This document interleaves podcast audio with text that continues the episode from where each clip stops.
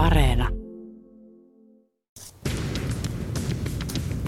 Politiikka Radio. Miten suomalaisesta ruoan huoltovarmuudesta pidetään huolta tilanteessa, jossa Ukrainan viljaaitta on sodan runtelema, sähkön tuonti on vaarassa, lannoitteiden tuonti on jo hankalaa ja hinnat ovat nousussa. Tänään puhumme Suomen huoltovarmuudesta. Tämä on Politiikka Radio ja minä olen Linda Pelkonen. Politiikka Radio. Tervetuloa Politiikka Radioon maa- ja metsätalousvaliokunnan puheenjohtaja kansanedustaja Anne Kalmari. Lämmin kiitos, oli mukava tulla ja tärkeä aihe.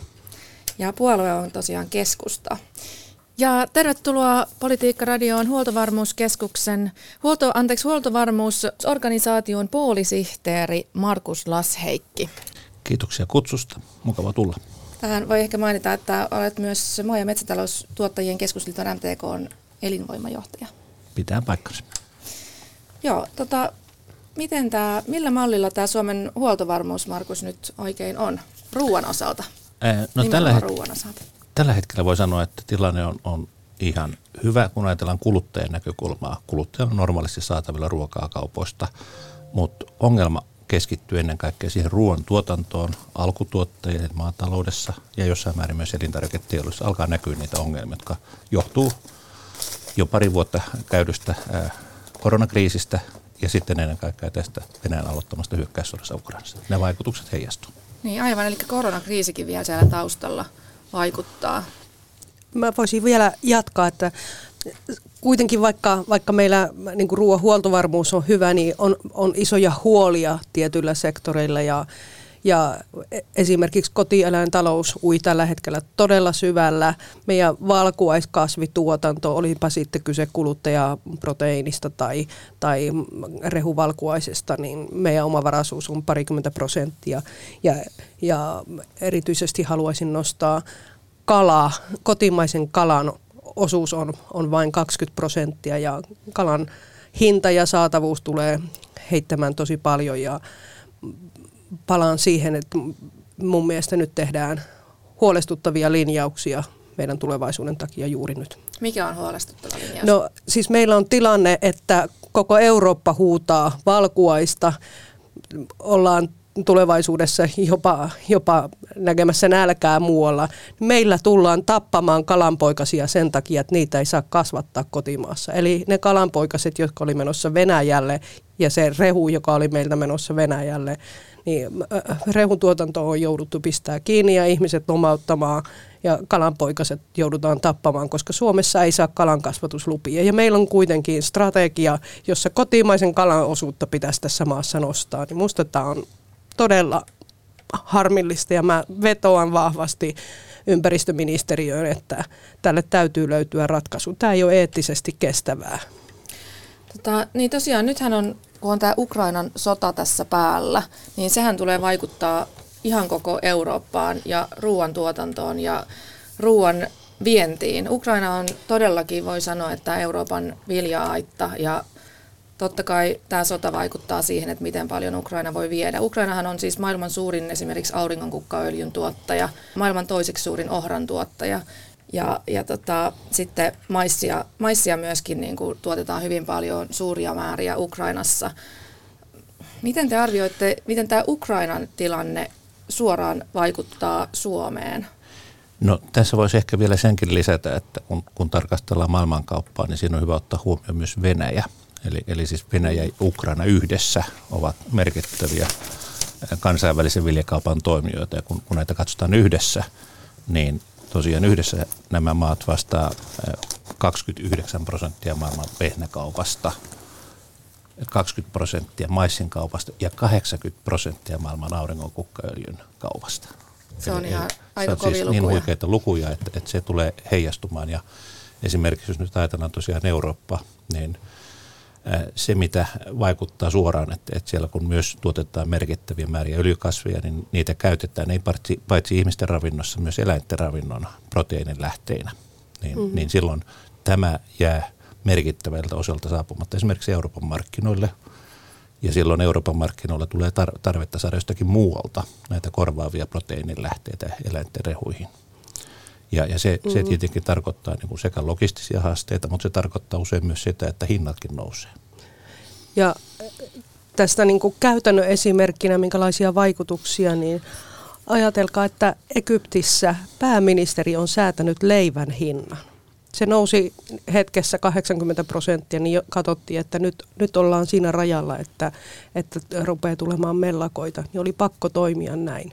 Ja tässä on iso riski siihenkin, että jos, jos nämä hinnat nousevat liian korkeiksi, niin Pohjois-Afrikka ja alaspäinkin siitä ruoan hinta nousee niin paljon, että, että kaikilla ei ole varaa oikeasti varaa ostaa sitä ja siitä voi olla seurauksena jopa pakolaisvirtoja. Ja sen takia mun mielestä meidän niin kuin vastuullisesti olisi hoidettava, että, että mahdollisimman paljon viljeltäisiin täällä Euroopassa, että sitä ruokaa riittäisi sitten muuallekin. Ja sen takia nosti esimerkiksi tämän valkuaiskasvituotannon, jonka mä näen niin kuin uutena mahdollisuutena, mutta voidaan palata siihen no, vielä. Niin, mutta palataanko tähän Suomen tilanteeseen? Jos puhutaan Suomen huoltovarmuudesta, niin voidaanko Suomessa sitten jollain tavalla kompensoida tätä tilannetta? Voidaanko Suomen ruoantuotantoa lisätä tai tehostaa vai minkälaisia ratkaisuja tässä voi olla? No jos tämän, tämän vuoden osalta sitä ajatellaan, niin, niin äh, meillä nyt esimerkiksi lannoitteet hyvin pitkälle on, on tosiaan äh, tulleet Venäjän suunnalta, tai ne raaka-aineet ennen kaikkea. Meillä ei oikeastaan Suomeen paljon valmiita lannoitteita tuoda, mutta ennen kaikkea ne raaka-aineet, ne on tullut hyvin pitkälti Venäjältä. No tämän vuoden osalta ne, nämä lannoitteet, niitä on kysyntää vastaava määrä. Kysyntä on tosin vähentynyt merkittävästi mm. niiden korkeasta hinnasta johtuen. Ja se vaikuttaa siihen, että meillä ei todennäköisesti tulla viljelemään niin paljon pinta-alaa – lannotettuna kuin on, on, on aikaisemmin. Ja se osaltaan tulee vaikuttamaan siihen, mitä voidaan korjata satoa talteen syksyllä. Niin, kun meillä aloitettiin niin eduskunnassa, valiokunnassa käymään tätä omavaraisuutta ja huoltovarmuusasioita, kannattavuuskriisiä läpi, niin siinä vaiheessahan Jara jossain vaiheessa laittoi jopa lannotehanat totaalisesti kiinni. Silloin 25 prosenttia suomalaisista lannoitteista oli ostamatta. Niitä on toki nyt kallillakin hinnalla jonkun verran lisää ostettu, mutta allekirjoitan täysin tämän, että, että Suomessa ei edes normaalia määrää ole lannoitteita ostettu ja mm, sanon tämän todella vakavasti, vaikka, vaikka tämä on tulevaisuuteen tähtäävä asia. Mielestäni on hälyttävää se, että kun Euroopan ainoat apatiittikaivokset ovat Suomessa, niin me olemme myyneet ulkomaisiin käsiin tämän, tämän Kemiran eli Jaran. Ja sanon vakavasti sen, että kun meillä on vielä toinen kaivos olemassa, niin se kannattaisi olla kotimaisissa käsissä. Tämä on huoltovarmuuden kannalta todella merkittävä asia. Jara teki ennätystuloksensa alkuvuodesta mm. ensimmäisellä neljänneksellä. Samaan aikaan viljelijöillä, suomalaisilla viljelijöillä ei ole varaa ostaa lannoitteita. Niin. Mutta toki tässäkin, samoin kuin tuossa valkuaiskasvituotannossa, johon toivon, että palataan, niin toki tässäkin on niinku sellaisia valon, valon näkymiäkin. Ehkä, ehkä nyt olisi se aika, että kiertolannoitteet lähtisivät paljon paremmin käyn, äh, liikkeelle. Esimerkiksi pääkaupunkiseudun yhdyskunta jätevesi lietteen fosforilla lannottaisi koko Uudenmaan pellot, jos, jos vaan siitä pystyttäisiin takuu varmasti ottamaan raskasmetallit ja hormonit ja kaikki mm. vierasaineet pois. Niin, eli vaihtoehtoja on. Siis tosiaan tämä, tämä niin kuin Anne Kalmari viittasit, niin tämä yksityistäminen, niin sehän voi olla myös huoltovarmuuskysymys. Muistuu mieleen esimerkiksi tämmöinen, tämä oli tämmöinen karunakauppa, jota sitten myöhemmin vähän, vähän ehkä kaduttiin, että, että kun ulkomaisille myydään tämmöisiä Suomen huoltovarmuuden kannalta keskeisiä yrityksiä, että mitä se silloin voi tarkoittaa. Ja, mm. ja nythän tosiaan Suomen huoltovarmuuttakin on viime aikoina mietitty vähän tarkemmin just sen takia, että tässä on tämä Ukrainan sota, joka sitten taas heijastuu myös meille Suomeen. Ja nämä lannoitteethan on tosiaan tärkeä kysymys. Ja oikeastaan nythän on myös kerrottu, että, että tuoti valko lannoitteiden tuonti valko tyrehtyi jo viime kesänä näiden pakotteiden takia ja sen jälkeen lannoitteiden hinnat on lähes kolminkertaistuneet Suomessa. Eli tämä mm. on jo niin kuin, vaikuttanut sitten taas tämä niin valko tilanne jo nyt Suomeen. Ja, ja tota, Markus tosiaan arvioi, että tässä saattaa tulla sadot vähän pienemmiksi sitten, tai, tai mm. voi olla, että, että peltoja ei viljellä niin paljon. Et, Jopa et, merkittävästi pienemmiksi, ei siis vähän, vaan merkittävästi pienempi. No, Mitä, Kyllä. mitä se ja, ja nimenomaan, sitten? Niin. kun, kun näiden lannoitteiden hinnat ovat kaksi ja puoli kertaistuneet, jopa kolminkertaistuneet jossa, joissain lannoitteissa, niin se tarkoittaa sitä, että hinnan on mentävä eteenpäin ketjussa. Ei voi olla niin, että, että Jara tekee ennätystuloksen, keskot ja osuuspankit ja, ja S-ryhmät, kaikki muut tekevät ennätystuloksen ja, ja viljelijä on konkurssin partaalla, vaan tämän täytyy mennä elintarvikeketjussa eteenpäin, että sinne saadaan näitä panoshintoja siirrettyä. Ja olen tässä syksystä asti kritisoinut aika vahvasti kauppaa siitä, että hintaneuvotteluja ei avata ja että siellä ei ikään kuin tule indeksikorotuksia näihin, näihin hintoihin. Niin nyt haluan sanoa tässä kohtaa kiitoksen. Kauppa on julkisestikin kertonut, että, että hintaneuvottelut on avattu ja tiedän, että niissä ollaan esimerkiksi kotieläintuotteiden osalta päästy eteenpäin. Mutta sen sijaan mulla on vähän huolestuttavaa viestiä tullut siitä, että koskeeko tämä kaikkia sektoreita, koskeeko tämä juuris- ja perunasektoria esimerkiksi. Minusta olisi tosi kauheaa, jos meidän isojen keskusliikkeiden johtajat puhuvat toista kuin tekevät ja toivon, että, että tämä huhu on virheellinen ja, ja se, se oikeastaan sitten näiden johtohenkilöiden osalta. Joo, tosiaan tämä kustannuskehitys, mikä on ollut maataloudessa näistä tuotantopanoksista, niin, niin erityisesti on, on juuri lannoitteiden hinta jopa kaksin kolmenkertaistunut. Energian hinta on, on noussut merkittävästi ja, ja kaikki, kaikki tiedämme esimerkiksi sen, että niin kun polttoöljyn hinta on tosiaan niin kuin hyvin, hyvin merkittävä. Sen näkee kaikki, kun käy, käy tankilla. Ja, ja tämä tietenkin on, on se, mikä tässä niin kuin huolestuttaa erityisesti alkutuotannon näkökulmasta. Kannattavuus on, on siellä niin olematonta, mm. Jopa tappioksi mm. tuotetaan ja, ja sehän ei, ei tietenkään voi silloin tuotanto jatkua pitkään. Ja, eli tästä niin kuin Anne, Anne Kalmari juuri sen kuvasi, että ne tuotantokustannukset pitää silloin kertautua elintarviketeollisuuden kautta kauppaan ja – ja sieltä niin. pitää saada se. Nyt ja viimeiset ta- tilastot kertoo siitä, että elintarvikkeiden hinnat, tällä viikolla julkistettu tilastokeskuksen tiedot kertoo, että elintarvikkeiden hinnat ovat nousseet vuoden takaisin noin 5 prosenttia. Ja se on tietenkin aika vaatimaton, kun, kun katsotaan siihen niin kuin kustannuksiin, mitä on, on sitten elintarvikkeiden tuotannossa ollut. Mutta. Niin, eli, eli ruoan hinta tulee sitten taas kansalaisilla myöskin nousemaan. Jo, jo pelkästään tämä Ukrainan viennin tyrehtyminen niin on arvioitu, siis MTK Max Schulman oli täällä muutama viikko sitten ja hän arvioi, että ruoan hinta Suomessa voisi nousta joku 10-15 prosenttia ihan tässä tänä vuonnakin. Niin sitten siihen tulee vielä päälle se, että suomalainen tuotanto nyt sitten heikkenee. Mutta mut voidaanko me silti äh, olla turvallisin mielin, että tämän huoltovarmuuden kannalta, että onko meillä huoltovarmuuden kannalta silti riittävästi ruokaa? No Suomi on, on, on, on kyllä vauras maa että, ja me ollaan hyvinvointivaltio, että tässä mielessä niin kyllä, kyllä meillä niin kuin on, on varaa, jos me katsotaan niin kuin kansainvälisesti sitä ostaa näitä tuotantopanoksia muualtakin sitten tuoda niitä, mutta logistiikka on tässä niin kuin haasteena, kun puhutaan kansainvälistä logistiikasta, että se on jo heikentynyt koronapandemian aikana ja tiedämme esimerkiksi, että merikuljetuksissa on, on kapasiteettiongelmia konteista esimerkiksi ja se, se vaikuttaa siihen, että miten me saadaan tuotua näitä tuotantopanoksia – mutta vaikka nyt sitten arvioidaankin, että ruoan hinta jopa se 10 tai 15 prosenttia voisi nousta, niin jos katsotaan keskiverto palkansaajan niin, niin menoihin, niin, niin vähän yli 10 prosenttia on ruokamenoja, niin sehän ei kuitenkaan siihen, jos siihen tulee se 10 prosenttia, niin se ei vielä Okei, mulla on itse asiassa täällä tämmöinen, että 22 prosenttia olisiko Suomessa kotitaloudet käyttäisi tuloistaan keskimäärin 22 prosenttia ruokaa. Se, tämä siis varmaan tämä, vähän vaihtelee. Tämä on mutta... vanha, vanha tieto, että se on Luonnonvarakeskuksen mukaan noin 12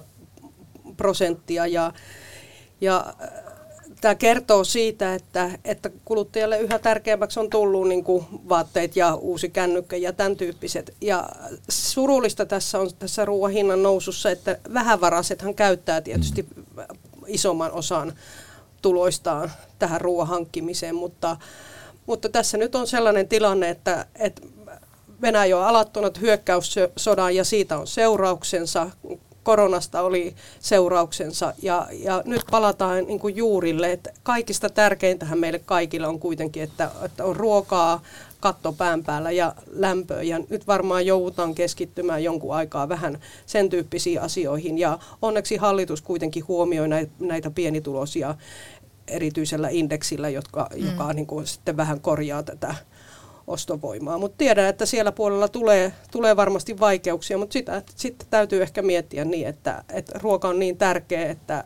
että niin. siirtää jonkun muun asian ostoon sitten. Niin, että tuleeko tästä myös tämmöistä poliittista vääntöä, että, että jos ruoan hinta nousee ja sitten totta kai vähävaraiset joutuu sen takia ongelmiin, niin, niin tuleeko erilaisia paineita sitten kompensoida sitä, auttaa ihmisiä pärjäämään?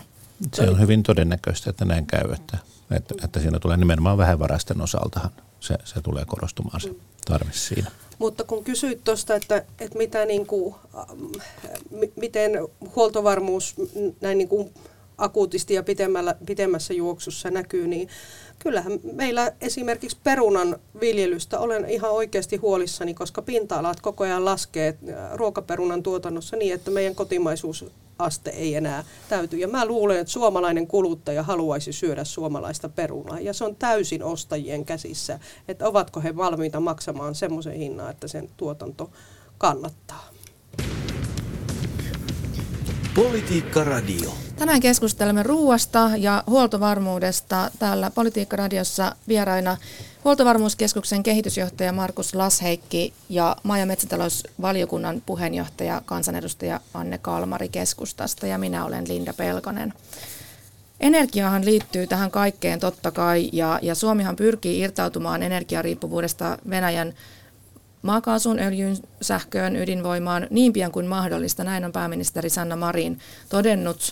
Ja, ja nythän tuli vielä päätös ihan tällä viikolla, että Fennovoima on purkanut sopimuksensa tämän venäläisen Rosatomin kanssa. Ja nyt tämä ydinvoimala Pyhäjoella jää tämmöiseen niin sanotusti uinuvaan tilaan, eli sen rakentaminen pysähtyy.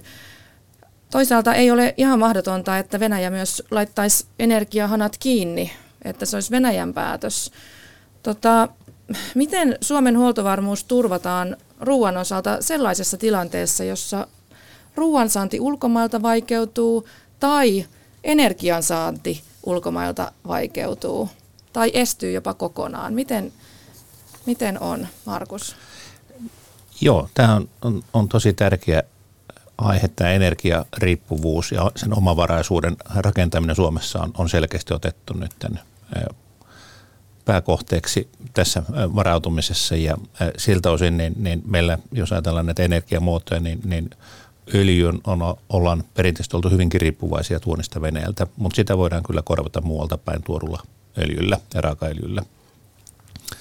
Sähkön osalta niin meillä tulee omavaraisuus lisääntymään myös sitä myötä, että Olkiluodon kolmas voimalla otetaan käyttöön ja, ja sillä ja tavalla niin lisää saadaan tuula, tuulivoimaa myös. Kyllä. Tämä oli ihan siunauksellinen asia Kyllä. tämä, tämä Olkiluoto kolmonen. Olemme lähes omavaraisia ensi vuonna. Mm. Mutta se, mikä tässä niin kun on, on se, mikä niin kun vaikeimmin korvattavissa, on sitten taas kaasu.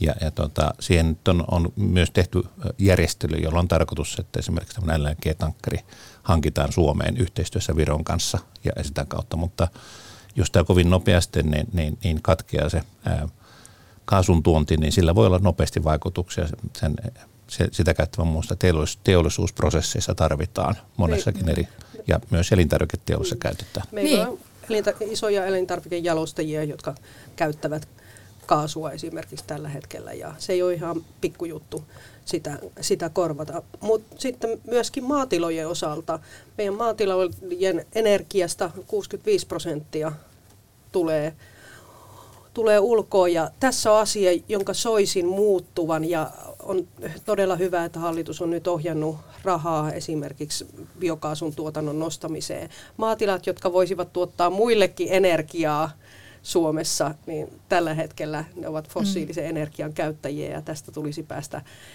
eroon. Niin, jos voisiko e- tätä lantaa, mikä jossain, jossain tämmöisen karjatiloilla on, niin sitä tavallaan siitä jalostaa bio, sitten biokaasua. biokaasua. esimerkiksi. Jo, no tähän, miksei näin tähän, jo tehdä? Tähän kuulostaa ihan, ihan tota, täydelliseltä. Tämä, tämä eläimen lantaahan Suomessa riittää. No kyllä, ja ihan samoin kuin ju, juuri tätä yhdyskunta jätevesilietettä ja, ja, ja itse asiassa meillä on monta sataa tuhatta hehtaaria peltoakin, jota voisi käyttää sen, sen pellon nurmeen esimerkiksi tämän tyyppiseen. Ja nyt tälle on aika, aika hienoja emmeitä tehty, eli siellä on semmoinen ravinnekierto tuki tulossa, joka edesauttaa tähän ja, ja myöskin ihan näihin investointeihin kannustetaan. Mutta kaikista suurin asia on tietysti tuossa biokaasun puolella, että se pääsee osaksi jakelun velvoitetta, eli täyttämään sitä uusiutuvaa energiaosuutta polttoaineessa. Mutta sielläkin puolella on yksi asia, joka meidän täytyy muuttaa vielä. Se on hallitusohjelmakirjaus ja meillä siellä hallitusohjelmassa ihan itse sitä biokaasuasiaa siellä vedin eteenpäin, niin siellä lukee, että, että traktoreiden liikennekäytössä pitää mahdollistaa biokaasu. Ja ymmärrät, ymmärrätte kuuntelijat, että jos maantiellä ei voisi ajaa biokaasutraktorilla, niin eipä sitä sitten voisi missään käyttää. Et meillä kyllä tehdään, Suolahden Valtra tekee biokaasutraktoreita, mutta kaikki menevät tällä hetkellä ulkomaille. Suomessa niitä on tosiaan kokeilukäytössä ollut. Siinä on ollut rekisteröintiongelma, että se ei ole mahdollista ollut saada niin kuin liikennekäyttörekisterin järkevällä tavalla. Ja tämä on niin kuin semmoinen, niin kuin voisi sanoa, hallinnollinen ongelma. Ja, ja se on hyvä, että se on hallinnollinen ongelma eikä tekninen ongelma, koska silloin se on mahdollista purkaa. niin. niin. Ja, ja sitten vielä mitä, mitä energiaan tulee, niin niin nythän tässä voi olla tämmöinen win-win tilanne. Esimerkiksi metsien kuntoon laittamisen osalta meillä on lähes miljoona hehtaaria ensiharvennusrästejä, eli hoitamattomia metsiä, ryteköityviä metsiä, jotka kasvaisivat paremmin ja sitoisivat hiiltä paremmin, kun ne hoidettaisiin kuntoon. Niin sieltä voidaan saada puuenergiaa niin, että tätä maakaasua esimerkiksi voidaan sitten, sitten korvata täällä etelässä. Ja samoin turpeen käyttö, joka, jota ajettiin jo alas, niin sillä voidaan turvata sitä, että venäläistä energiaa ei tarvitsisi ostaa. Niin, ja mitä turpeeseen tulee, niin erittäin tärkeä asia huoltovarmuuden kannalta on se, että, että hyväksyisimme sen, että kasvuturve on oleellinen osa esimerkiksi kasvihuonetuotantoa, ei vain Suomessa, vaan myös Euroopassa ja, ja se, on, mm. se on luonnosta tuleva Nyt aine. Kuitenkin siis 70 prosenttia puupolttoaineesta Suomesta tulee Venäjältä, niin tota, onko ratkaisu nyt sitten hakataan omat metsät ja otetaan ne, otetaan ne turpeet uudestaan käyttöön, joka on kuitenkin uusiutumaton luonnonvara ja, ja tuhoaa ne turpemaat? No tässä niin täytyy sanoa, että me voidaan hyvin korvata Venäjältä tapahtuvaa puuntuontia, varsinkin energiakäytön osalta. Meillä on paljon, paljon metsiä, jotka tarvitsee hoitoa. Suomessa on hoitamattomia. Eli, ja, ja silloin ei tarvitse hakata kaikkia metsiä, vaan, vaan, vaan hoidetaan mm. ihan niin kuin normaalisti metsiä. Mutta se, se edellyttää tietenkin, että silloin pitää olla siihen niin kuin työvoima, pitää olla konekalustoa, pitää olla tiestö kunnossa, joka, jota myöten ne kuljetetaan pois ne puut ja sieltä. Itse asiassa Emma Karikin tässä äh, muutama päivä sitten, viikko sitten, totesi sama asia, että tällainen kestävä metsien hoito on parasta, mitä voidaan, voidaan tehdä. Siinähän todellakin äh, hoidetaan metsät kuntoon niin, että ne sitovat entistä paremmin. Niin, no varmasti hiiltä. näin, mutta, mutta kuitenkin Suomen on ollut siinä ha- rajoilla, että kuinka paljon metsiä voi enää hakata. Et Suomessahan on joka vuosi, nyt ainakin viime vuosina hakattu niin paljon metsiä, että ollaan oltu jopa huolissaan siitä, että jos vielä enemmän hakataan, niin, niin se sitten niin kuin Metsät meil, kasvavat yli 110 niitä. miljoonaa kuutiota ja niistä hakataan noin 70 miljoonaa kuutiota. Tässä on iso, iso välys ja voi olla, että, että mielikuva helposti on, on ihmisillä vääristynyt, mutta nämä on niinku niitä faktalukuja. Ja, ja nimenomaan tämä metsien hoito on Mä en puhu nyt mielikuvista, mä puhun äh, siis ihan tutkijoiden laskelmista. Nämä, nämä oli nyt ihan, ihan todelliset luvut. Joo.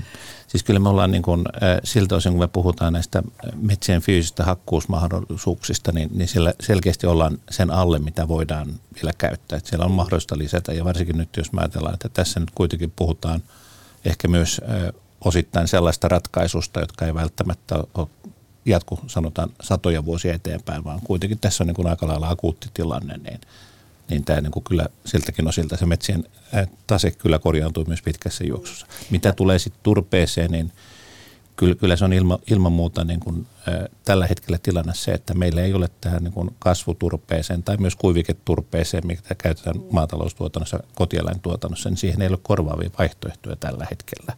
Ja se ratkaisu, mitä silloin viime vuonna, kun, kun se vähän hallitsemattomasti ajettiin alas tuo turpeen tuotanto, niin oli se, että olisi tuotu Venäjältä. No eihän se ole niin kuin kokonaiskestävyyden kannalta yhtään parempi tilanne. Ai hallitsemattomasti turpeen tuotanto. Eikö heille just annettu isot, isot korvaukset, että asteittain turpeen tuotannosta? Kyllä se hallitsemattomasti ihan oikeasti meni alas, että se, se on niin kuin selkeästi todettu. Se ei ollut kenelläkään hallussa se asia. Että, että se, se, ne tuli jälkikäteen nämä, nämä mahdolliset korvaukset.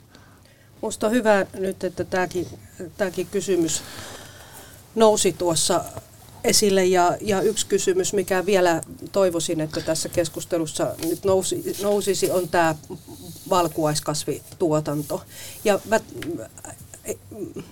näkisin, niin kuin, että siinä on myös myös tällainen mahdollisuuden paikka, ihan samoin kuin näin mahdollisuuden siinä, että, että suomalaisia metsiä hoidettaisiin kuntoon nyt, niin meillä on valkuaisomavaraisuus noin 20 prosenttia ja mm, meillä on jalostajia, jotka, jotka osaavat tehdä sellaisia valkuaiskasvituotteita, että me voitaisiin esimerkiksi julkisissa hankinnoissa vaatia, että, että ne on tuotettu kestävällä tavalla, sillä tavalla kun, kun Suomen lainsäädäntö määrää, eikä esimerkiksi ostettaisi sellaista proteiinia tänne Suomeen, jos on käytetty kasvinsuojeluaineita, jotka on meillä kiellettyjä tai ne on geenimuunneltuja tai, tai tällä tavalla, että me pystytään kestävää tuotantoa lisäämään nyt samalla kun valkuaiskasviöljy ja valkuaiskasvituotantoa lisättäisiin niin. Suomessa. Niin, Mitä, mitkä nämä kaikki ratkaisut tässä oikein voi olla? Tuossa lannoitteista kun puhuttiin, niin, niin oli puhe siitä, että varmaan sadot jää nyt pienemmiksi, niin, niin mit, mitä tämä käytännössä sitten tarkoittaa siellä tiloilla, tämä, tämä nykyinen tilanne, että, että pitääkö esimerkiksi sitten harrastaa jonkunlaisia niin kuin vuoroviljelyä tai, tai eläinten lantaa käyttää tai, tai typensitoja kasvien kylvöä, että saadaan niitä satoja paremmiksi. Tai toisaalta niin kuin myöskin tämä, että, että et, et eläin, eläinproteiinin sijasta sitten keskityttäisiin enemmän ne pellot tavallaan suoraan ihmisten ruuaksi tai ruuan, kasvisruuan tuotantoon. Minkälaisena ratkaisuna te näette tällaiset asiat? No tuossa varmaan tarvitaan laaja keinovalikoima erilaisia vaihtoehtoja, mutta se olennainen kysymys varmaan tässä on nimenomaan se, että me hankkiudutaan eroon siitä fossiiliriippuvuudesta ja otetaan, otetaan käyttöön sellaisia menetelmiä, joilla voidaan esimerkiksi lannoitteita kierrättää. Aiemmin oli puhetta myös yhdyskuntaliitteen hyödyntämisestä ja, ja siinähän voidaan esimerkiksi, paitsi se fosfori, niin, niin typpihän on, on, on, on mitä suurin, suurimmalta osin niin kuin menee tällä hetkellä taivaan tuulin niin kuin puhdistusprosessin yhteydessä. Eli, eli se, se typpi, joka suurella vaivalla on, on saatu tässä niin kuin kemiallisessa prosessissa ensin sidottua eh, ilmasta eh, maakaasun kautta rakennettu lannoitteeksi, niin siinä vaiheessa, kun se menee puhdistuslaitokseen, niin, niin jopa 90 prosenttia siitä lan, äh, tota, äh, lietteessä olevasta niin kuin typestä menee taivaan tuuliin, niin tähän pitäisi saada muutos. Sitä koskeva tutkimus on käynnissä, mutta ei tule tuottamaan kovin nopeasti tuloksia. Ja mm, palkokasvien siis ne tarkoittaa niin kuin apilat ja, ja tämän tyyppiset, niiden viljely on ilahduttavasti lisääntynyt ja silloinhan me saadaan niin taivaalta sitä typpeä ja luonnollisin keinoin sidottua. Tämä on tosi positiivinen näkymä. Mitä tulee siihen, että, että voitaisiinko Suomessa sitten siirtyä laajamittaisesti mm, kotieläintuotannosta kasvi, kasvituotantoon. Meillä on niin pohjoinen maa, että meillä esimerkiksi vehnänviljely ei todellakaan onnistu koko Suomessa. Ja, ja esimerkiksi märehtijät ovat luonnon hieno keino hyödyntää ne alueet, ne nurmet, joissa ei voisi kasvattaa muuta. Et meillä koko pohjoinen Suomi, Kainuu, elää oikeastaan sen nurmenviljelyn varassa. Ja minusta on, on tärkeää huoltovarmuuden kannalta, että tämä puoli myös turvataan. Kiitos oikein paljon tästä mielenkiintoisesta keskustelusta. Huoltovarmuusorganisaation poolisihteeri Markus Lasheikki ja kansanedustaja maa- ja metsätalousvaliokunnan puheenjohtaja Anne Kalmari. Kiitoksia. Kiitos. Politiikka Radio.